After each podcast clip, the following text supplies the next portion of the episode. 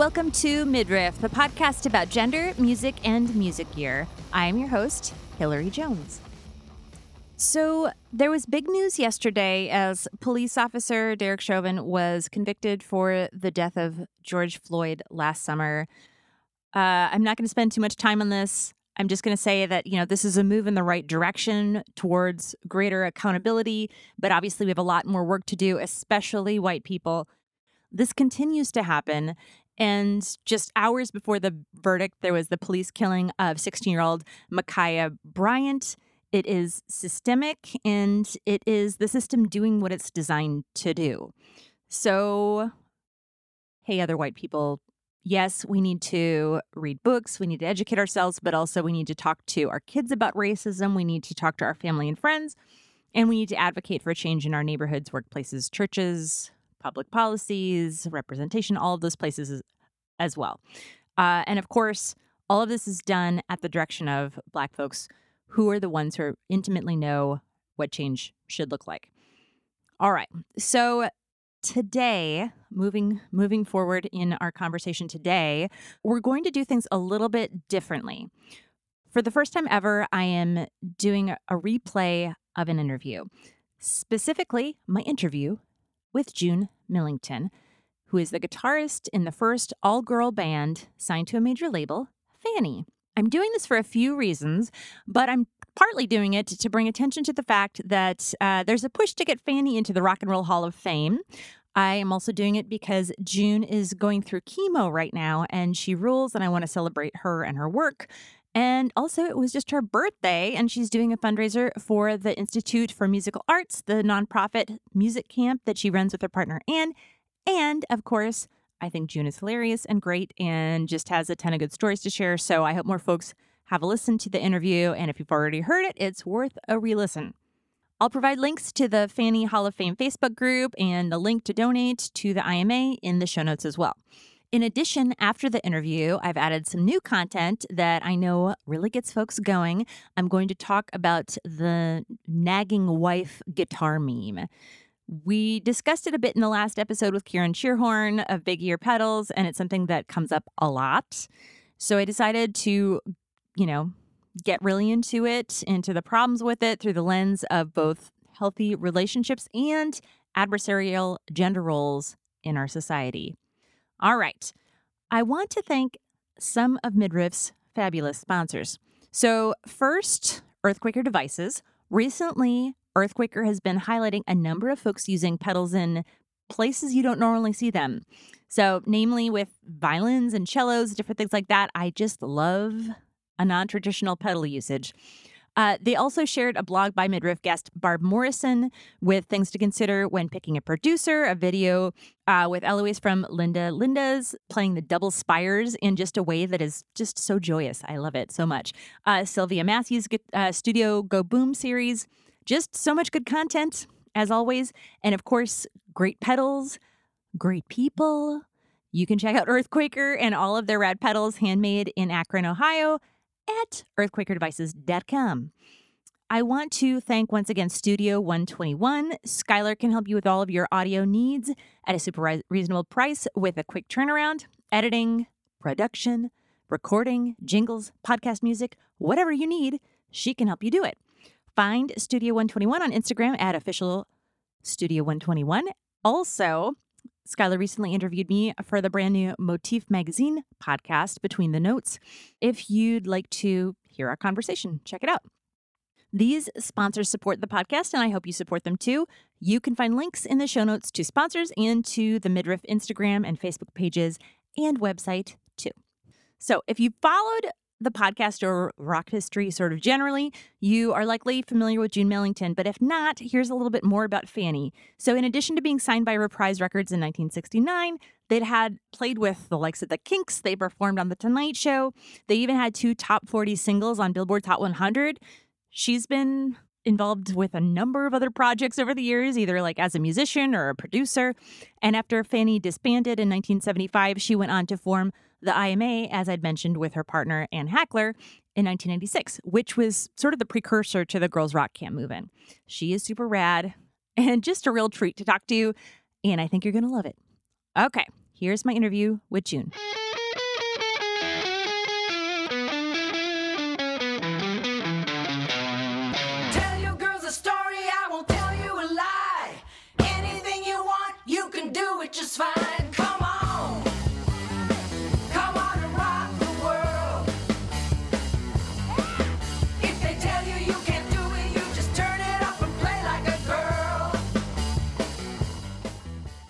Welcome to Midriff. So great to be here. Thank you so much for being here. It's a beautiful uh, day outside in- in New England, so uh, I appreciate you taking the time. Oh, absolutely. I'm happy to be part of this. Cool. So, for folks who somehow might not know you, which seems wild in my brain, but here we are, can you introduce yourself, your name, your pronouns, a little bit about yourself and your background with music? Okay. I am June Millington. I'm a very simple she. I'm Filipina American. My mother's Filipina. My dad was actually from Vermont. They met right after World War II. I was raised in the Philippines, so I was 13. I'm the eldest of seven. And I'm bo- bicultural and biracial, which is a very specific slot. Um, it's hard enough to be one, but to be both. Plus, my whole body is divided in halves because I don't hear on my left side and I don't have equilibrium on that side. And I didn't know that. I didn't know about the hearing till I was 13 and the equilibrium till I was 25. So I have a very interesting way of sort of synthesizing my reality and picking up information. In other words, I think pretty much I put it in my body rather than uh, just and just remembering.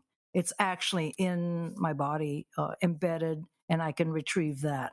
It's almost like you have a, a different sense or you've had to adapt adapt. I did. way. I mean, my brain Yeah. ac- absolutely had to make it up because I mean, I didn't know I didn't hear on my left side. So how am I going to deal with that? And I subconsciously, of course, my brain did.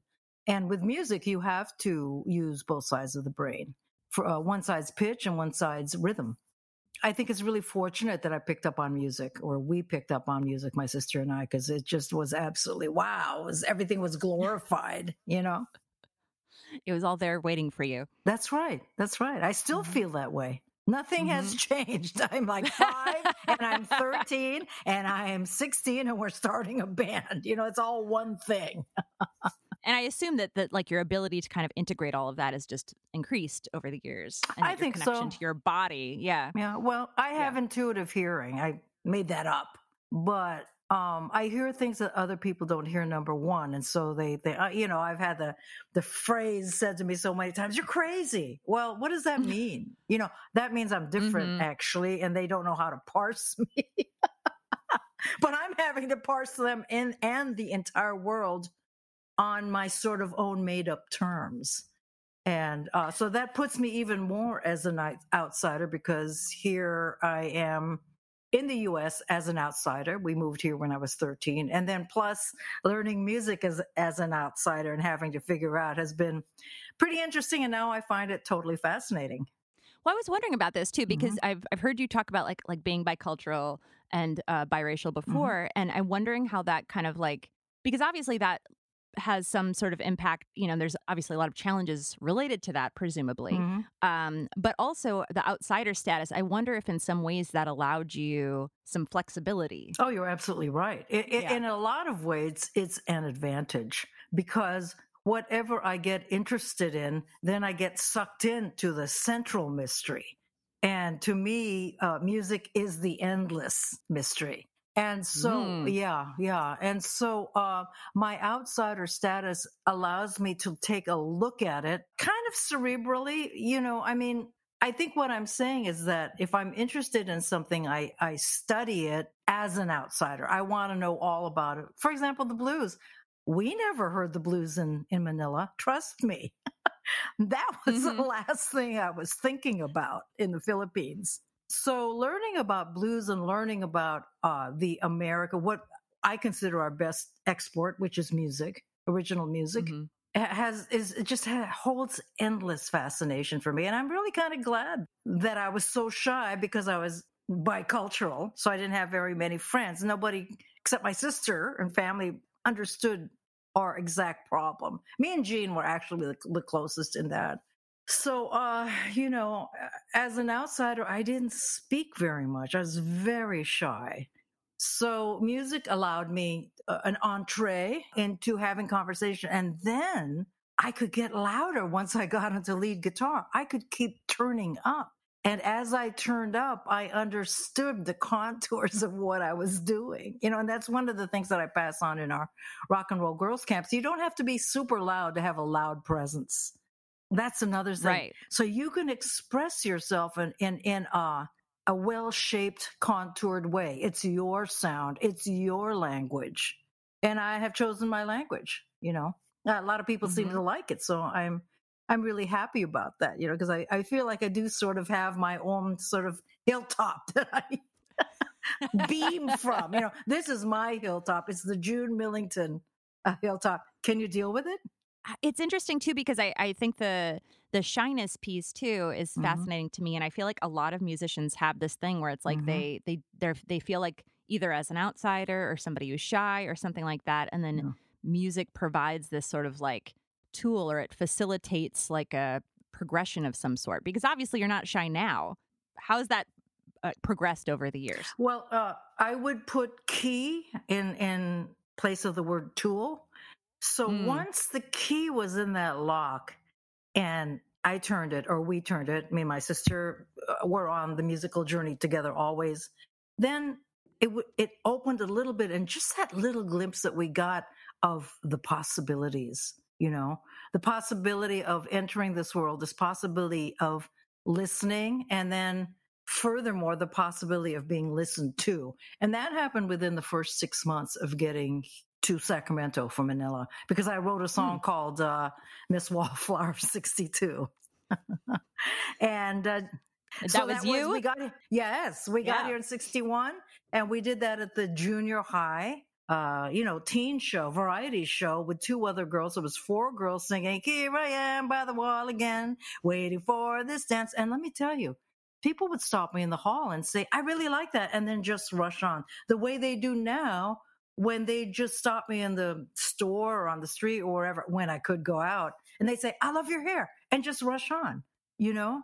Mhm. So somehow, you know, I I've touched upon this way of of um, um, not really communicating, but beaming to the outside world, something which gets me a one line response, which totally thrills me. I love your hair tells me everything. It tells me that they realize that I let my hair turn completely white as a political statement. Mhm. They don't need to tell me that they know that. I know that they know. So somehow these one word, you know, communication, I mean, one sentence communications just mean so much and they and they carry so much value. I, I don't need to have whole conversations with people. I'm still kind of shy in that way. So, can you talk a little bit about, for folks who are, might not be familiar um, with the IMA, what that's about? It's a nonprofit institute that my partner Ann and I started. Well, we started to talk about it in 85. And in 86, we uh, put together a board and we decided we, we were going to actually start. So it was me and Ann, and believe it or not, Angela Davis. So from right there, you can tell that we're a totally subversive organization. and Roma Baron, who is Laurie Anderson's producer. So when you think of Roma, she's been on from the jump. Uh, I called her, somebody said, hey, you should get get a hold of Roma Baron," And I called her. She said yes right away. But when you think about what she's contributed to music in terms of, I think she's just as important as Thomas Dolby, but of course is not spoken of Sure. very much, which kind of, you know, pisses me off. But um, that's the world we live in, you know. So anyway, um, and now we have uh, Leslie Ann Jones, who, if you know, I think she has like five Grammys. She runs Skywalker in Marin. And uh, we have Leanne Ungar, who teaches at Berklee. You know, and we have um, on the board all, also is Kathryn Willmore. And, and the reason why I asked her is because she was one of the vice presidents at MIT and she's a good friend. But since we are intent on passing this on, right? It, it just seemed so, uh, it, you know, it seemed incumbent to learn about how, about institutional memory. For sure. Hmm I'm really interested because you, I don't think you can just say, "Oh, we're going to hand this down to the future gener, the next generation." hmm Yeah, there are a number of steps you have to sys- you have to be yeah. systemic for sure. Yeah. That's Mhm. right. So we exist to help all women in music in any way we can, and that's a huge broad statement. And for that reason, most of the people whom we, women we talked to about it in the beginning said, oh, no, that's too big. You just can't, you know, you have to contain it or something like that. But I'm not the type of person to, to be contained. Mm-hmm. And fortunately, Ann, uh, you know, uh, had the same idea. So we continued that. So the, the thing is, is to help all women in music in whatever w- way we can in the moment. And let me tell you, that was a big thing to learn because, you know, you want to do everything all at once. Mm-hmm. You want to do all these classes all at once. You want to buy a, a, an old school that's unused and start classes, you know. But actually, within a couple of years, I came up with this um, mantra of my own, which was do what you can when you can. Mm-hmm. So that means you have to actually, we get back to listening. You have to listen to what people are saying that they need. And it totally has worked for us because, you know, 86 to now, we're, we're, I think bigger and stronger than ever. We planted the seed, we watered it, we definitely give it food and nourishment. And now we have all these girls who we didn't start off with our rock and roll girls camps, by the way. That Mhm. was not even an inkling in, in our minds. But when we bought this property here in Goshen, Massachusetts in 2001, all of a sudden, oh yeah, we we could do this, we could do that, you know. How did you? So you started in California and then you moved to Mass, right? Actually, we started in Amherst because Ann was the director Oh, Okay, got it. director of the Women's Center at Hampshire. Yeah. Got it. Okay, okay, got it. Yeah. Yeah. And then So- we moved, we didn't do any programming here. Then we moved to California because I wanted to be near my family. Mhm. And that's when we expanded, and uh, we, IMA West ended up being in Bodega, California. We could see the steeple or the church where Suzanne Pleshette had her eyes pecked out in the movie The Birds. Whoa. That's Bodega. That's Bodega. it looks exactly the same. So rock and roll. That's a fabulous story. Uh-huh, uh-huh. How has quarantine affected IMA's programming? So I know you're all doing these live streams. Mhm. What else is happening? Mhm. What do you what how has this put a hitch in things? Yeah, well, we are switching to virtual camps this summer. And as I know you know from just doing this podcast, that is Mhm. a huge undertaking. We can't do it in person right now. I mean, there the barn is, you know, with two recording studios and all Right. that equipment, but we can't do that right now. So we're switching. We're doing them. Actually, we're not doing as many. We used to have five per summer. Now we're going to have one preteen, one teen, and one recording camp. That makes sense. So that what is what we are working on, you know, pretty much night and day right, Right. now. I feel like everybody's doing this like transition to virtual. It's just so much work. So much work. Yeah. It's incredible. Right. You know, and in some way you think, really? Are we how can we do this? How do we translate the experience of, for example, me, Mhm. um, you know, because I'm kind of infamous as a lead guitar player or a member of Fanny, right? Mhm. And we were out there, we popped out in the musical fields quite a while ago. Uh, first band Jean and I started was in late 64. So, you know, and we, we were in LA with a record deal by 69. So, so, but standing in front of the girls and passing on that direct transmission is, I feel, one of the reasons I'm on this earth. right. So now, uh, how are we are we going to translate that into the virtual thing? So that is our that is our new koan, Right. actually. You know, Mm-hmm. Mm-hmm. Yeah, it's wild because you're spending all this extra time, but you're it's it's so much harder to feel like you're making that same connection, even though you're spending Yeah. so much more time. Yeah. yeah. th- this IMA thing isn't going to go away because uh, women and girls i- in music need help in so many ways. Mm-hmm. You know, they need we need well, we need to know, about our foremothers. I'm really serious about that, Mm-hmm. and I'm going to do a foremother series, by the way, on on the net. I'm going to start off with Sister Rosetta Tharpe. Yes, mean, please. I didn't even hear of Sister Rosetta Tharpe till after we moved here. Now, what is up with that? That is wrong. Yeah. No, I feel the same way. I didn't learn about her Mhm. until probably like I don't know, ten years ago or something, which is Exactly. wild. There's that's, Yeah. it doesn't make any sense. Yeah. It doesn't. I make mean, it sense. Does we're and it gonna- doesn't, but yes. yeah, yeah, yeah. So we're going to make sense out of that. You know. So uh, you know, passing on what was before and helping the girls enable themselves to tap into their own creativity because one of the things of course that you notice if you're going to do rock and roll girls camp and you guys do girls rock you you know that they walk in scared number 1 most of them don't know each other. Mm-hmm. maybe a couple of with friends but they they have to get to know each other as a group and they have to learn um, to navigate uh, the musical world which is a very kind of spiritual world Mm. You know, in, in some ways, you need to know the markers. You need to know where one is of the beat, and you need to know where one is of the chord and one is of the key. Mhm. Those are the three things I teach basically in my class, Mhm. which is uh, music as a second language. So, yes, then, but then how do you create from there? Because it's not, this is not like you go into school and class, you write down, you know, Right. one plus one equals two. You have to experience something else. So that is the waking up that we are in, engaged in. Mhm. And I, I take it as a very serious job. I know you do too. It's Mhm. incredible. The it's a tough job, but the rewards are, you know, you can't you can't even put a dollar amount on it. right. Yeah. It's yeah. Every time it's just like you're Mhm. getting so much more back than Exactly. than you're you know. Right. Yeah, for sure. It's great. You've told you've talked a lot about like your transition musically about like going from uke to acoustic guitar to Mhm. electric guitar and sort of Mhm. like having that progression at at camp i'm wondering because over the last like i don't know i would say 10 years or so the uke has really come back again it's had like a, oh a, boy, a resurgence right Yeah. I Mhm. remember the first couple of years of camp, or a couple of years in into camp, when everyone was just carrying around a uke, and so Mhm. and initially I was like, "What is Mm-hmm. this about?" And I and then I realized, like, as you have talked about, like this the ease of entry of the uke. Do you have you seen this Mhm. transition with with the uke acoustic electric at your camps? Oh, absolutely. And it, it mirrors our own experience in the Philippines. We picked up a Mhm. uke at like eight, nine, you know, one of our cousins had one or an uncle. And he said, Yeah, this is how you tune it. My dog has fleas. And you put one finger down, you got a chord. It's magic. And it, is magic. And then if you're going, it, well, what we were hearing on the radio at the time was pretty much strictly pop music. So, Mhm. Hey, Harry Belafonte, those are easy songs. Yellow Bird. Uh, let's see, uh, Neil Sedaka, Calendar.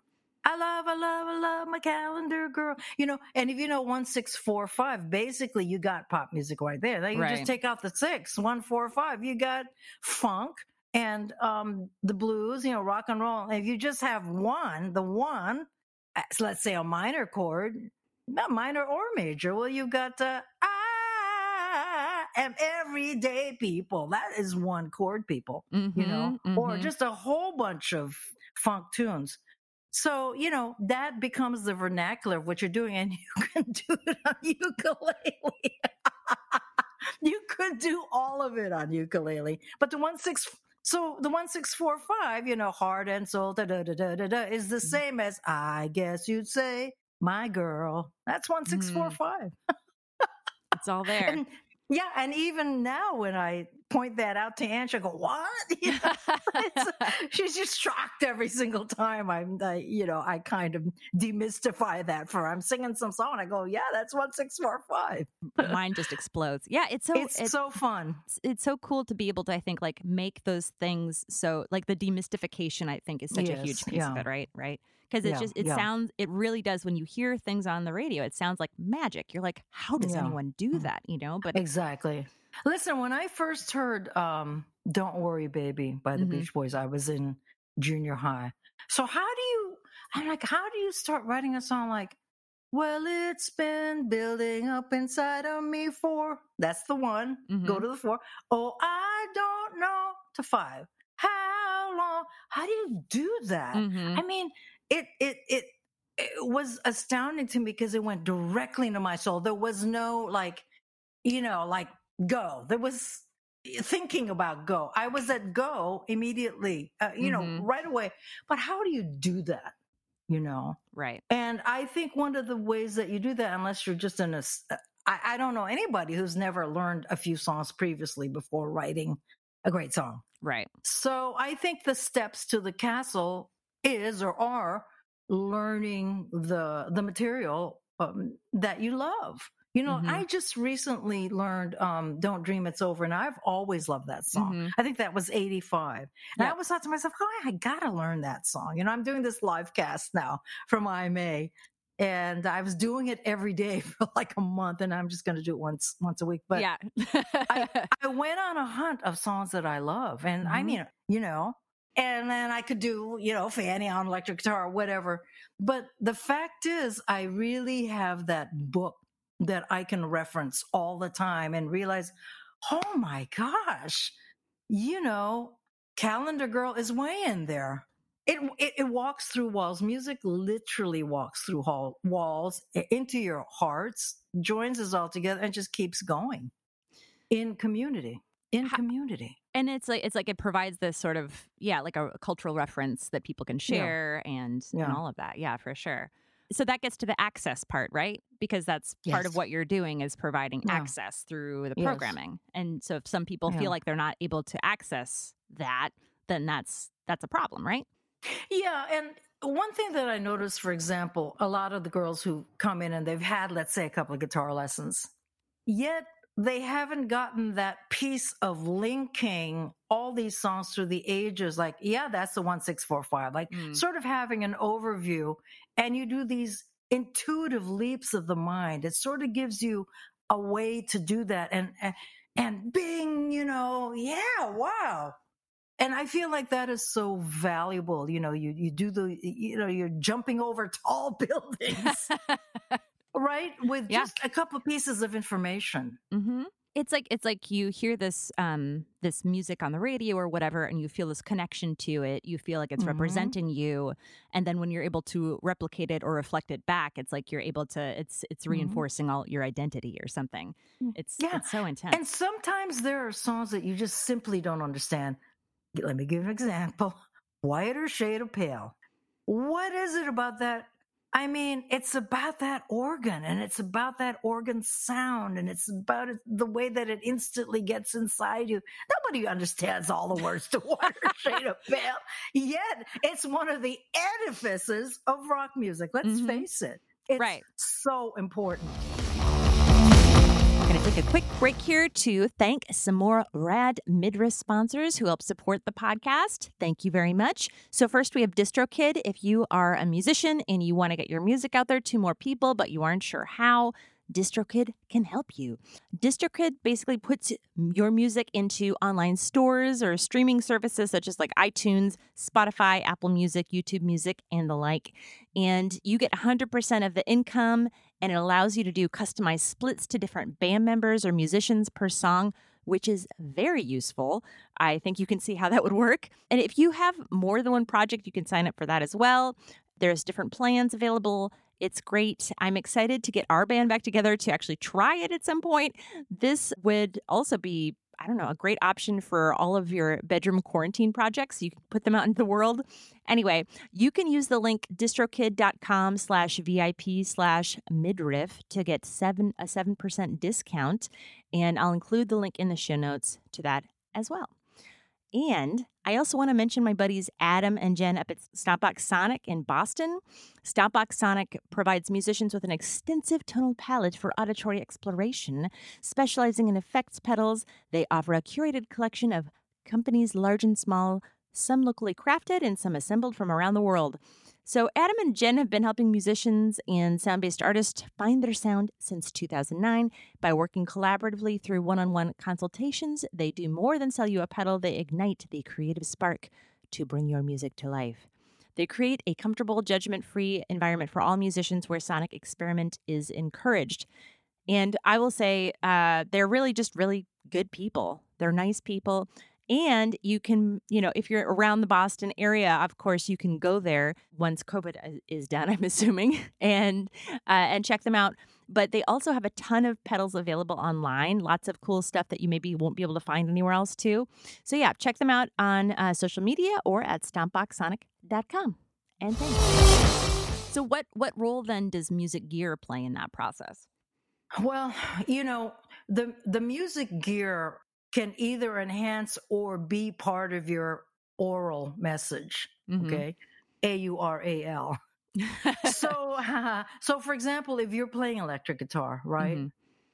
I always tell people, you know, you ought to be spending hour after hour learning your guitar, you know, all the settings and all the little sounds you can do with your amp. You should get to the top of the mountain with that. You should know it and and allow it to when when you do that then you can allow it to surprise you. Mhm. You know, like all of a sudden you get some sound, wow, I didn't know I could do that. Wow. All of a sudden I'm playing everyday people and there's like a new bounce to it, you know. So you got to put in the time and I think your gear is sort of it gives you the color and the fabric of your clothing. You're going to put that clothing on. You want to look good. You want to feel good. You want to impress people. well, hello, right? Mhm. Get with it. Get with it because you don't just dress yourselves out of just whatever, right? You don't pick up rags on the street and go, this is great. Now I'm going to impress people, right? So you have to put time into it. And I, I totally believe that that is part of the, the key to having an, a musical alphabet. hmm It is part of what you put together, you know? Yeah. Well, and it's and I think it's also like when you really learn your instrument, it, it allows that comfort level where you can kind of pop in and do things in a way that Mhm. feels you know more natural. But also when you're pl- like when you you realize that when you play different instruments or you try something a little bit different, that it can elicit Mhm. a totally different musical response in yourself, right? Absolutely. Absolutely. And the thing is, you know, I, I was talking about electric guitar, yes, Mhm. electric guitar and an amp, but you know, with an acoustic guitar, same thing, Mhm. you know. So they allow you to have an, an just an edge with yourself. Mm-hmm. when you're surprising yourself or you're being surprised, that is just the best Mm-hmm. you know and i love those moments and and it there we go back into like the doma- monastic discipline that i sort of conceived that when i thought i wanted to be a nun in the philippines. You you know you have to get into that monastic place. It's your space so you got to go into it. It's not like necessarily that somebody can show you. Yeah, they can show you, but you have to experience it. And in order to experience it, you have to put in the time. Yeah. So that's very important. That's actually, it's like, you know, it's doing homework actually. Well, it's like anybody that has like a really intense like yoga practice or something. It's like you're Yeah, getting yeah. to this state where you're able to. I don't. I don't do yoga, but but for folks who do, like it feels mhm. like you have this ongoing practice and allows you to connect to yourself in a different way, in the way that like Mhm. the ongoing practice with music can. Like obviously you're learning the skills while it's happening, but you're also connecting. I think in a different way to yourself. Yeah. And since I pretty much, I mean, I play a lot of instruments, but guitar is what I focus on. So Mhm. let's think of it as yoga of the fretboard. Mhm. That's good. Right? So, yeah. So when I'm looking down at my guitar, there's basically three places that I'm thinking of. One is right where I am, let's say four frets, right? Mm-hmm Then you can look down the fretboard and you can look up the fretboard, and you have choices every second of how you're going to play or you're going to access a particular chord or a riff or whatever. But you have to practice so much that it can be intuitive. hmm you Right. know? so you can see that next step ahead. Yeah, Yeah. it's it totally becomes intuitive, and that's I think that's when you get into the meat and the magic of of playing music. You Mhm. know, So you have on your Instagram, or I'm sorry, on your Facebook, you post just so many cool pieces of gear. It's wild. It's all in our Every time I barn, see it. I'm just like, dang. Uh, yeah, yeah. Do you have a particular setup that you kind of see yourself gravitating to at this point, like a amp or guitar, pedals, whatever? Yeah, I don't use pedals anymore because it just kind of complicates everything. Yeah. I, I went through all the pedals, and then I found myself kind of dancing with my pedals Yeah. more than you know actually doing the thing. But Mhm. I mean, I would use a pedal every once in a while, but let's just say I don't. Yeah. So it it pretty much goes down to um, my number one intuitive guitar is my Les Paul Mhm. because I've had it for so long, and um, I feel like we're partners in everything we do hmm that guitar will pretty much do. And I have a Les Paul Junior that is incredible also, but but I use that more for slide. Mm. And then my amp is is um I mean I have a lot of other Sure. guitars. Uh, But that- if you okay. ever want to see a cool, a cool display of instruments, find yeah, find June on the internet. Yeah, but we're, if we're paring it down to the Yeah. best, to your favorite right now, I have yeah, I have a Fender DeVille, which Mhm. I love because you pretty much can get any sound you want on it because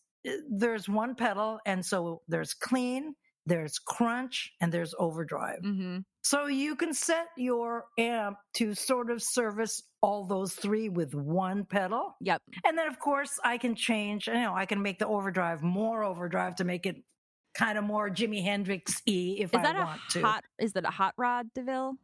Then Oh yes, yeah, yes, yeah. And is right, that I can't remember. Is that the four ten or the two twelve?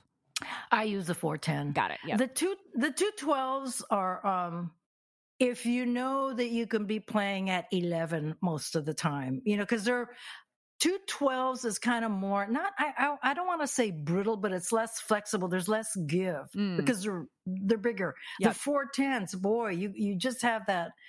Uh, way of uh, having the give. I don't know how to explain It's it, like but more- I know it more when nimble? I feel it. Well, that's another way to put it I know. you know but um it just it just gives you a, a, a warmer sound while being just as tough Nice. Yeah.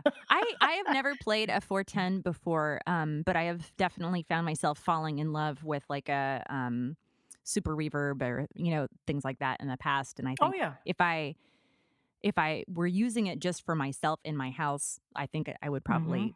definitely that would be like my, a dream amp to have for sure. well with a super reverb you pretty much need to have pedals if you want to Yeah. have completely different contour i i mean i have a super reverb Mhm. here and i'll only use it for certain things because it has a certain sound Yep. but I, I, I use that hot rod DeVille because of the instant Because of the flexibility. flexibility, yeah. Really. Yeah. And I've been playing for so long that I, I know how to access it and make it work. Mhm. You know, I mean, if I'm recording or whatever, I, I might, you know, I might get more choosy. I have a, a brown tweed amp, the a Fender that I had in Fanny, believe it or not. Mm. It basically has one, you know, one volume. Yep, one knob. Yep. Yeah. So if I want to get that certain sound, sure, I'll uh, plug into that Right. and turn it up. And you know, we have a huge barn with high ceilings, and we can push a lot of air. That must sound amazing. And so also you gotta you gotta know what you're pushing. You gotta know the size of your room. You gotta know Mhm. how the amp will sound in in a church, in a barn, in Yep. a club, in a in a small intimate living room space. You know, I Mhm. don't think I would bring that hot rod into a, a, a small living room concert. I mean, Mhm. I could, but you know, Yeah. that's a little. but even having that knowledge of like how do I have them have the amp match the particular room? Um, you know, yeah, yeah. where in the where in the room do I put the amp in relation to the rest of the band in relation to everything else? Yeah, it's like exactly. there's so many Well, different pieces. Well I'm kind of I have my slot with that because I'm deaf in my left ear, so I'm always on the left Mm. side of the stage. If you notice on all the Fanny videos or pretty much any performance that you can see of me, I'm on the left side of the stage. The reason for that is um, actually because of the way that my brain wired. I don't really see the left side that much. I mean, yes, I see it. I have two eyes, but uh, everything is skewed to the right. Mhm. So I I want to feel people on my right. I want to feel the bass. I want to feel the percussion. You know, Mm-hmm. if they're on my left, yeah, it's it, it's I can make it work. You know, but You're not getting I the full it. experience. Yeah, exactly. You know, I must say that having Richard Perry as our first full on producer, um, I'm so excited. Um, You're so vain, Fanny, of course, um, Mhm. Stoney End, by I mean, on and on and on. Well, he he trained us. He taught us how to record. Uh, and that was when we only had you only started off with four tracks so you know if you're going to sing with three harmonies which we did an awful lot so you had to position yourself around the mic you had to practice the Mhm. positioning you had to know that the low part was going to be slightly lost in the mix so the low part came in a little bit uh, more so then you know when you mixed it it would have a chance of being heard all that kind of stuff so Yep. i'm i'm attuned to all that so the recording techniques as you know as dictated in the early days of tape and four track Mhm. really translate well to now because i so appreciate save as oh Right. i mean i love save as do you do you have a tape set up in your studio or no? Well, we have one that hasn't been hooked up yet. I mean, Mhm. we've pretty much been been digital since the uh, end of the '90s. Yeah. But uh, we got an SSL donated by uh, Berklee School of Music through Leanne Ungar, and so and then we recently had some tape machines donated. But with people not being able to come here, we haven't been able to Right. hook them up. Not not a huge uh, push right now for that. it's okay. It's on. You know, we do just fine. yeah. Uh, Mhm. So, as far as your connection with gear, as far as like gender and identities and things like that, how has that worked out Mhm. for you? Well, it's been a super long process. You know, you can only imagine what it was like to go into a music store in 1964.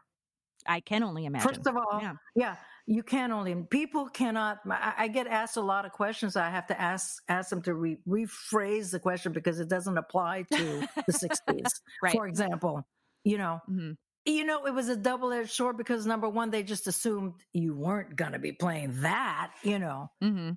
but then you could kind of you know kind of stick your head into these little music rooms in your mind and start learning what what what it was about the only people to get information from was guys so i had to be really careful i had to find the right guys to ask questions you know to and get Mhm. information from so i would say there were some in the early days there were some really nice guys in sacramento who shared information with me but once we got to la that is when it all changed because I started to meet all these great players. So, Mhm.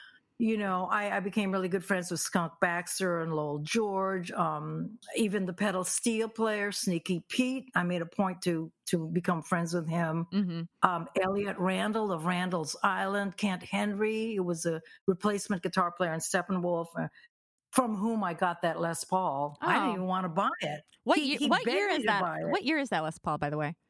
That Les Paul is a um, 57. Dang. So it's like that's like an actual Black Beauty, right? It's not black; it's a sunburst. Oh, but- is it? Okay. yeah. For whatever reason, and I, maybe I've just seen black and white pictures, and it so it looked black to me. But anyway, yeah. yeah, yeah. And the, color has changed over the years, Yeah. you know, because I, you know, but um, so I had some mods done on that by Skunk, who was my guitar repairman. I didn't even know he played guitar. Lowell Mm-hmm. Oh, wow. told me to go, you know, visit this guy, and uh, and I did.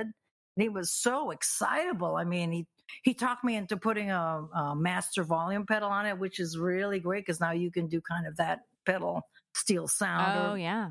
hmm It's it's unique. It's unique, hmm and uh, doing it without a pedal, and and also he talked me into putting bass frets on my Strat. I'm like bass frets, you know. I was really reluctant to go for that. He said, "Yeah, you'll be able to move faster," Mm. and that was the magic phrase. So I let him do it, and you know what? He was right. Are bass frets like? Because I know like a super jumbo fret is like you know a lot of the shredders Well, will use that- those, but right, but they're lower. They're lower on the fretboard, so you really can. You know, I mean, let's face it. It's like going on uh, for a sail on your sailboat on a nice Sunday. You know, and if you if you have that maneuverability to go around the waves and all that, you're flying more, and that's that's what he did to my guitars. Really gave me much more maneuverability Mhm. um, and I, I did interview him um, last year, and that's as you know, I'm going to start a podcast Yeah. of my own, June Millington and Friends, and it's just talking about why we do music, how we do music, like that, and um, you know, I asked him about the early work he did. He just started talking really fast about all that he did, It's like the old days. some things never change. Yeah, that's right. But Mhm. uh, you know, Elliott Randall's one of the best guitar players I've ever known. You may not know him, Randall's Island. He did the guitar solo in "Reeling in the Years." Oh wow. Yeah, yeah, yeah. Mhm.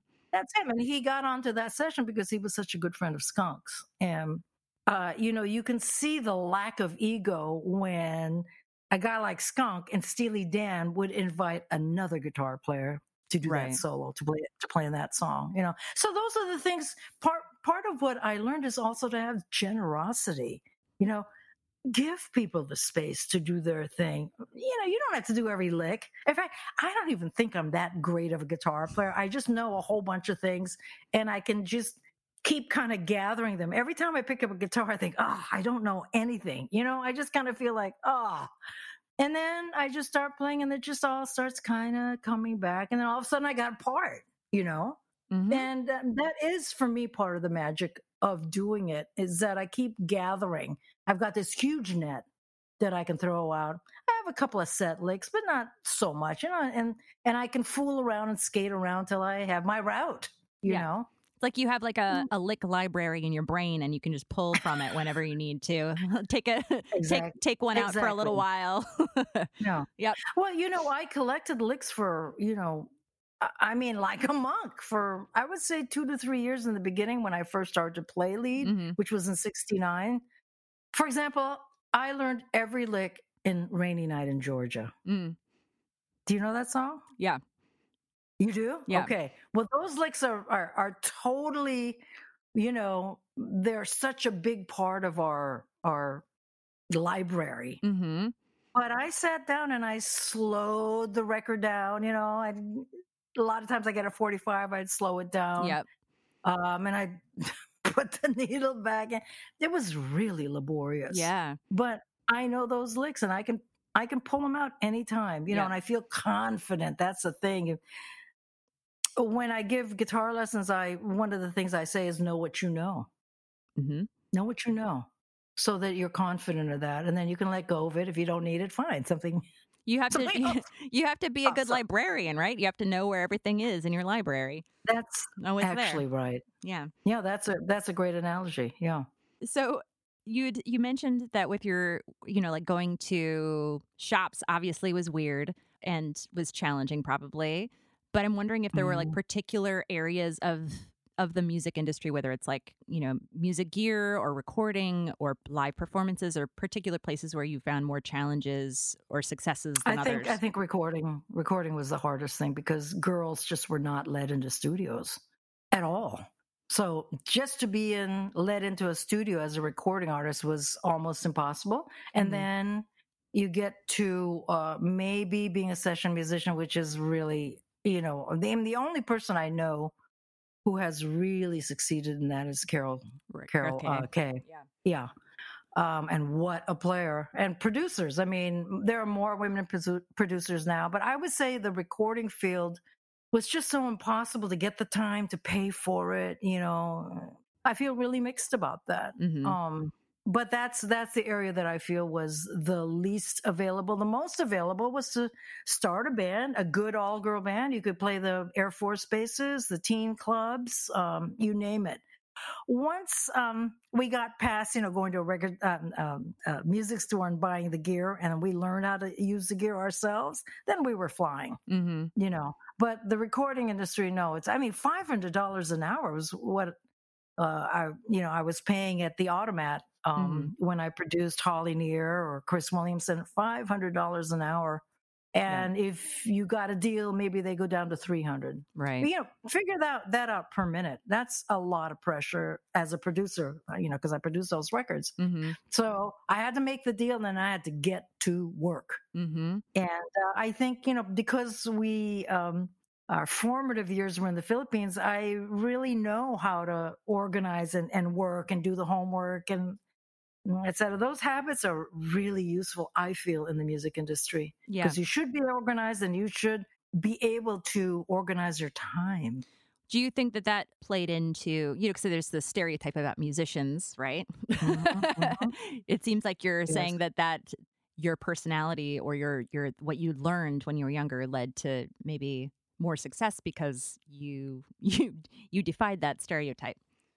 Yeah, and I would say, you know, there's two things. One is that I have a default setting on, in my body in that I don't have hearing or equilibrium on one side. Mhm. Therefore, I can't really drink, smoke cigarettes, and do a lot of drugs. Yeah. And Let's, that's not to say that I didn't try. And that's not to say that I am not wild in my own way, Sure. but I have a way of pulling myself back. Hmm And I think that is what has really saved me. So it's allowed me to have discipline. hmm You Like you have to be a little bit more self-protective or something. Yeah, Mhm. yeah. You, and I feel like, you know, yeah, you can go out on drugs and you can just get crazy and you can get with all these people and blah, blah, blah. But really, I mean, to waste that much time, and at a certain point, it's kind of a waste of time. Yeah. I would rather get things done, you know. I mean, I remember once uh, after, at the right around the time I was quitting Fanny, I was really, I was really depressed, and um, Mhm. somebody gave me a red. Do you know what that is? I've heard it's of like- it, but yeah. It's a barbiturate, right? Yeah, And I mhm. tried it, and I woke up three days later, and I thought, what was that? hmm You know, I mean, I did want to get to sleep, but I didn't want to lose three days of my life. You know, So, Right. like that. I have this sense of I don't want to waste time. I got things to do, Yeah, and I'm very serious about that. totally.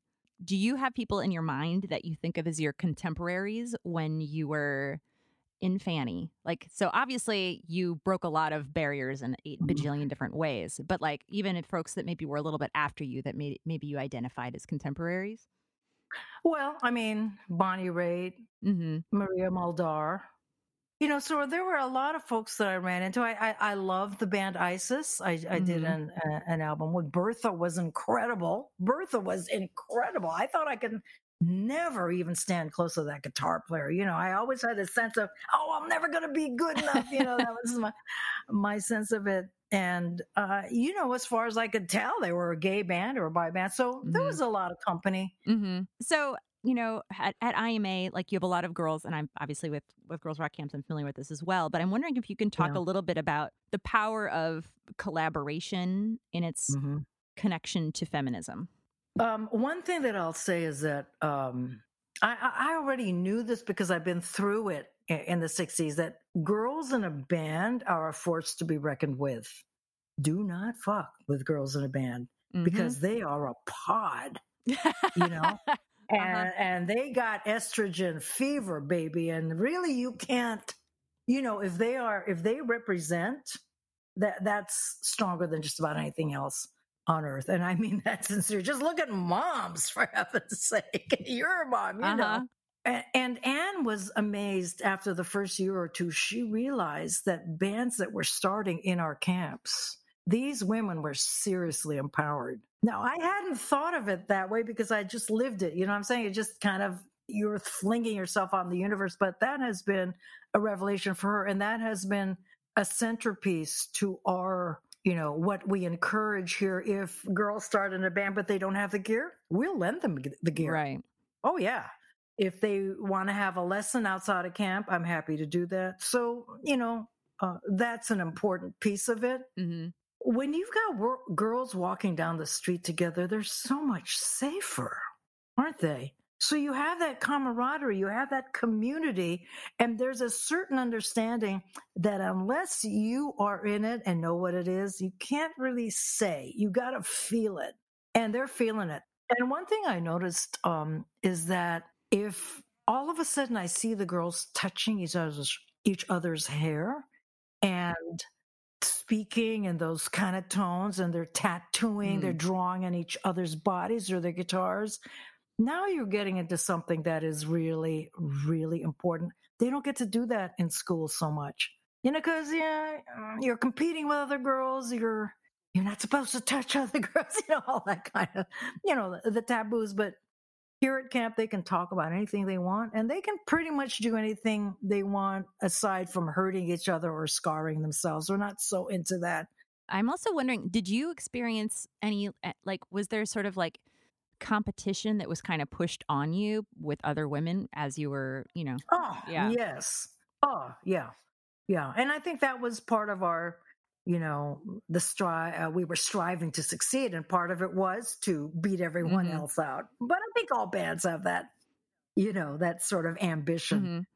because, uh, really, you shouldn't be in a band if you don't have that kind of edge, uh, kind of thing. I remember.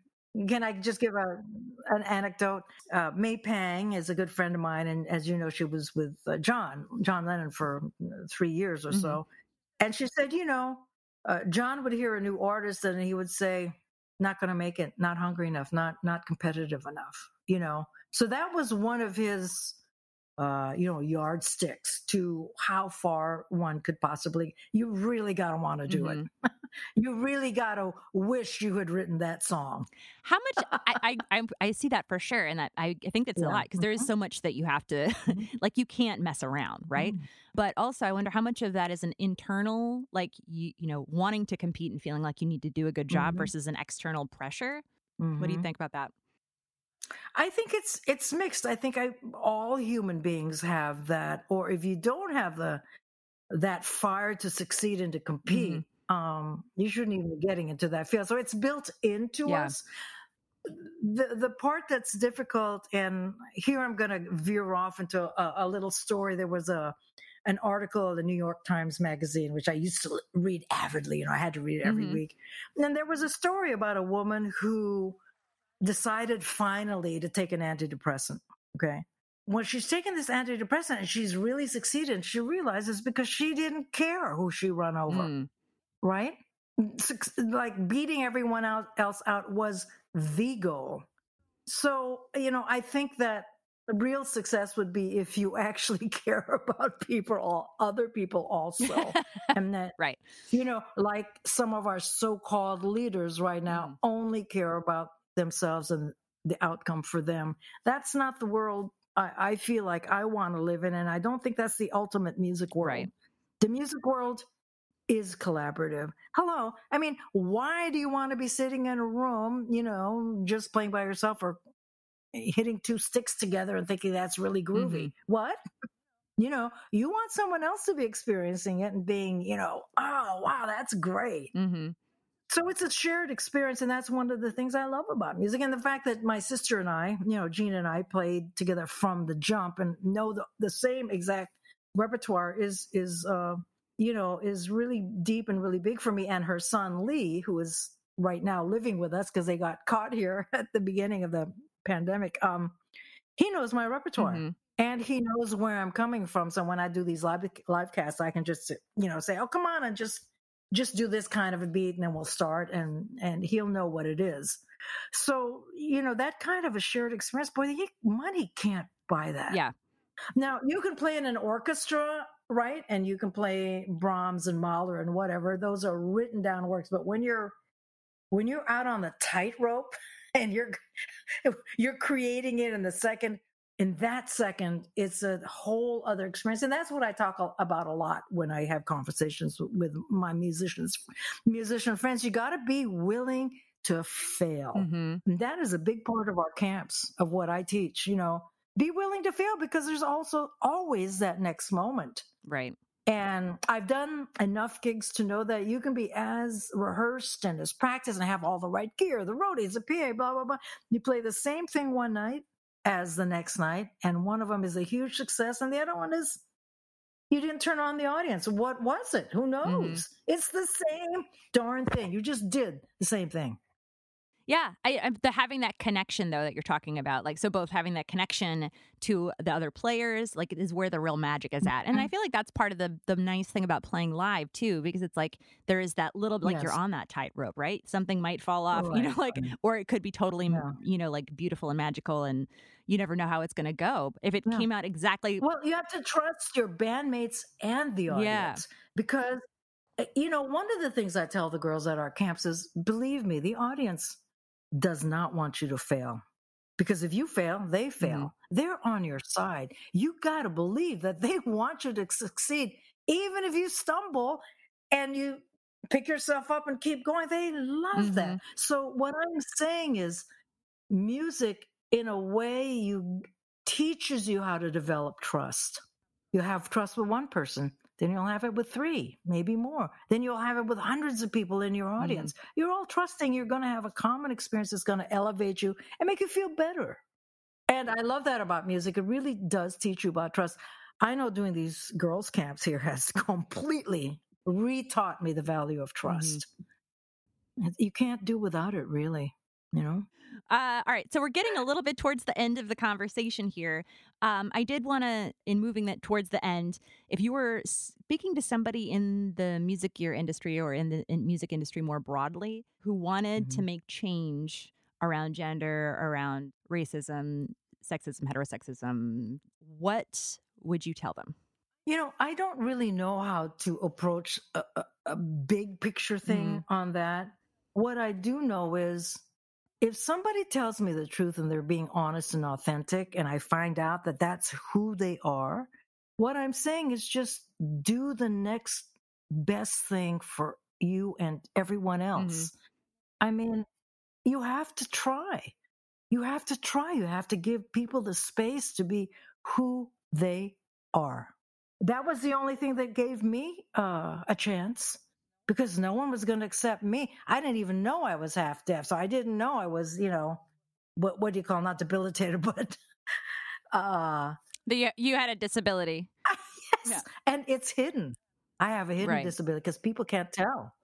People cannot tell, and I'm not trying to hide it. So you know, having had the opportunity to just present myself how I am and find enough people to accept me, to accept that. You don't have to like it, accept it. Um, what else is coming up now for you and for IMA? Uh, I'm doing the podcast Mm-hmm. series and the virtual camps, as we mentioned. But the thing that uh, I, we haven't talked about is I'm turning my book into an audio Oh, book. cool. Are you recording And, it? Yeah. So Cool. yeah, yeah, in the studio, and I'm doing all the narration and the foley and creating musical files or finding stuff from before because I'm kind of a, I am I've been a, a an sort of uh, an archivist Mm-hmm.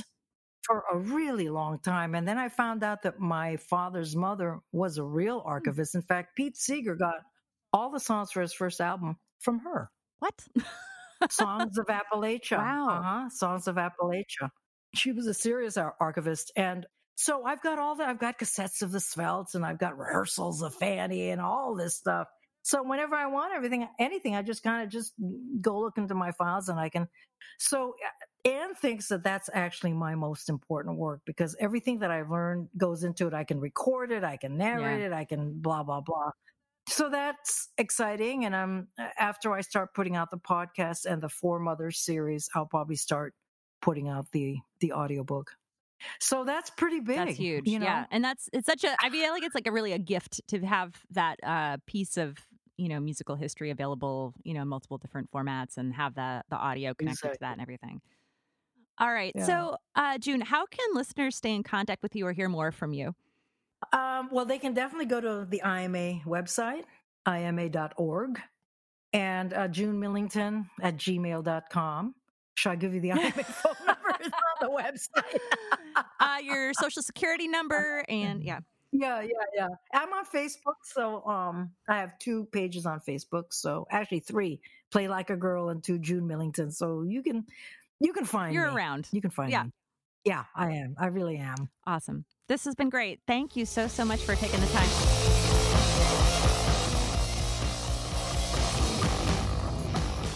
I had such a great time listening back to this interview again. June is a rock star in like the truest sense of the word, but also she's someone who really just like lights up a room. And you can hear that about her in her voice. And it honestly, it's just such an honor to get to spend time with her at all. Um, and hopefully, once this pandemic is done, I'll get to see her again. So, what is on tap for our conversation today, you ask? Well, a while back on Instagram, I shared a few different, like, nagging wife, quote unquote, guitar memes with a little commentary, and it seemed to stir some things up for folks. And as I mentioned, it came up in my conversation with Karen from Big Ear as well. So I want to dig in a little bit deeper on that today. If you are somehow magically unaware of the type of meme I am talking about, I will share a few examples again on Instagram and my blog shortly. Or you can do a Google search on your own time for your for your own funsies uh, for wife guitar meme. Basically, there any meme where a husband is hiding his gear purchases from his wife. That's the general vibe, right? So, like, oh, I bought a black Squier and then I went and cha- traded it in for something later, and my wife never noticed that I bought this expensive guitar, whatever. Things like that. You know what I'm saying.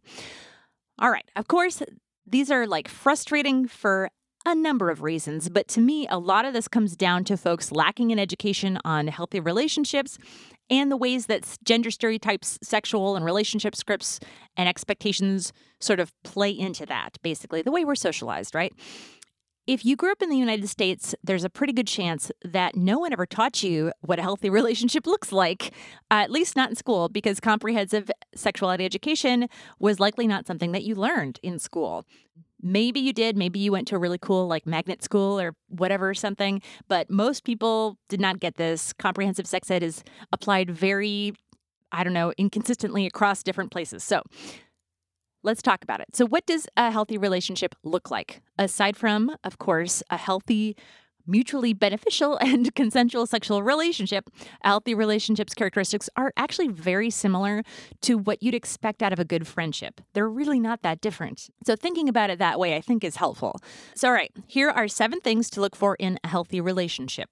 So, first is trust. In order to have hard conversations, and I've talked about this a million times on the podcast at this point, uh, and, and this is very important also to long term relationships, like, for example, a marriage you need to be able to trust the person that you are with.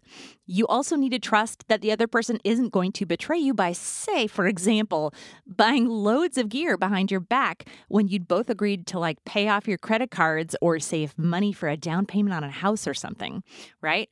All right, number two, honesty. These all kind of run together. You can see how they're related you need to be able to, you know, be open and honest about your needs and interests. And of course, that includes not buying large amounts of gear behind someone's back. But if, you know, if you had been honest in the first place and discussed it, then that would have been a whole other conversation, right? So honesty is important. Three, communication. That's why this is important, right? You need to be able to regularly talk with your partner in a way that is kind and respectful. So, having honesty and trust as a baseline, kind of for the communication that you're able to have, is an important first step. So, conversations around financial p- transparency can come after that, right? Once you have that all down. Then we have compromise. So, just because you're communicating in an honest, trusting way does not mean that you will never disagree. There will be conflict and like learning how to handle disagreements in a healthy way. Uh, that means both of your needs. It's really important. It's a huge skill that you need to have. You know, if you're frequently disagreeing about how much money to spend on gear, that's a sign that you're going to have to come up with an agreement or compromise that works for both of you. All right. Five, equity. There should be balance in your relationship.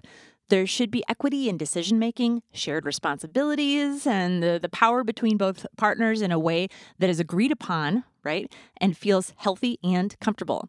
It's especially important to be conscious of this if one of the persons in the relationship earns like a lot more money than the other person, or if maybe there are major like age, race, or other like power imbalances. So that's that's important to note. All right, six, mutual respect. Do you respect your partner? If you're sharing these memes, seems to me like the answer might be no. Even though you probably would say, if I told you that, uh, that whatever you were doing was just a joke, right? That you really respect your partner. And I wouldn't believe you. That's just how it is. Uh, so, sharing memes about hiding large financial transactions that paint the other person in a negative light is not respectful, let alone actually hiding the transactions. So there are multiple issues going on here that indicate a lack of respect. Last, but in no way least, is individuality. So both of you should 100% be allowed and encouraged to have your own interest and hobbies. And you should be able to spend an agreed upon and equitable amount on those hobbies, right? You have to talk about it, that's part of it, for it to be agreed upon. And you should also have separate friends that you hang out with besides just hanging out with each other. And I know the pandemic has made this a little bit more complicated, but pretend, go back to pretend land before that.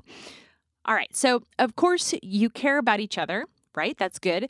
And you should spend, you know, a, once again, an agreed upon amount of time doing things together. Perfect. Great. But not everything. And of course, I would hope that you would respect the interests and hobbies of your partner, and hopefully they would respect yours as well. And I will note that there are plenty of memes about wives hiding their purchases as well, which is also not okay. All of the above is important regardless of the gender of the person engaging in the behavior or the sexuality of the folks in the relationship. Not not the issue.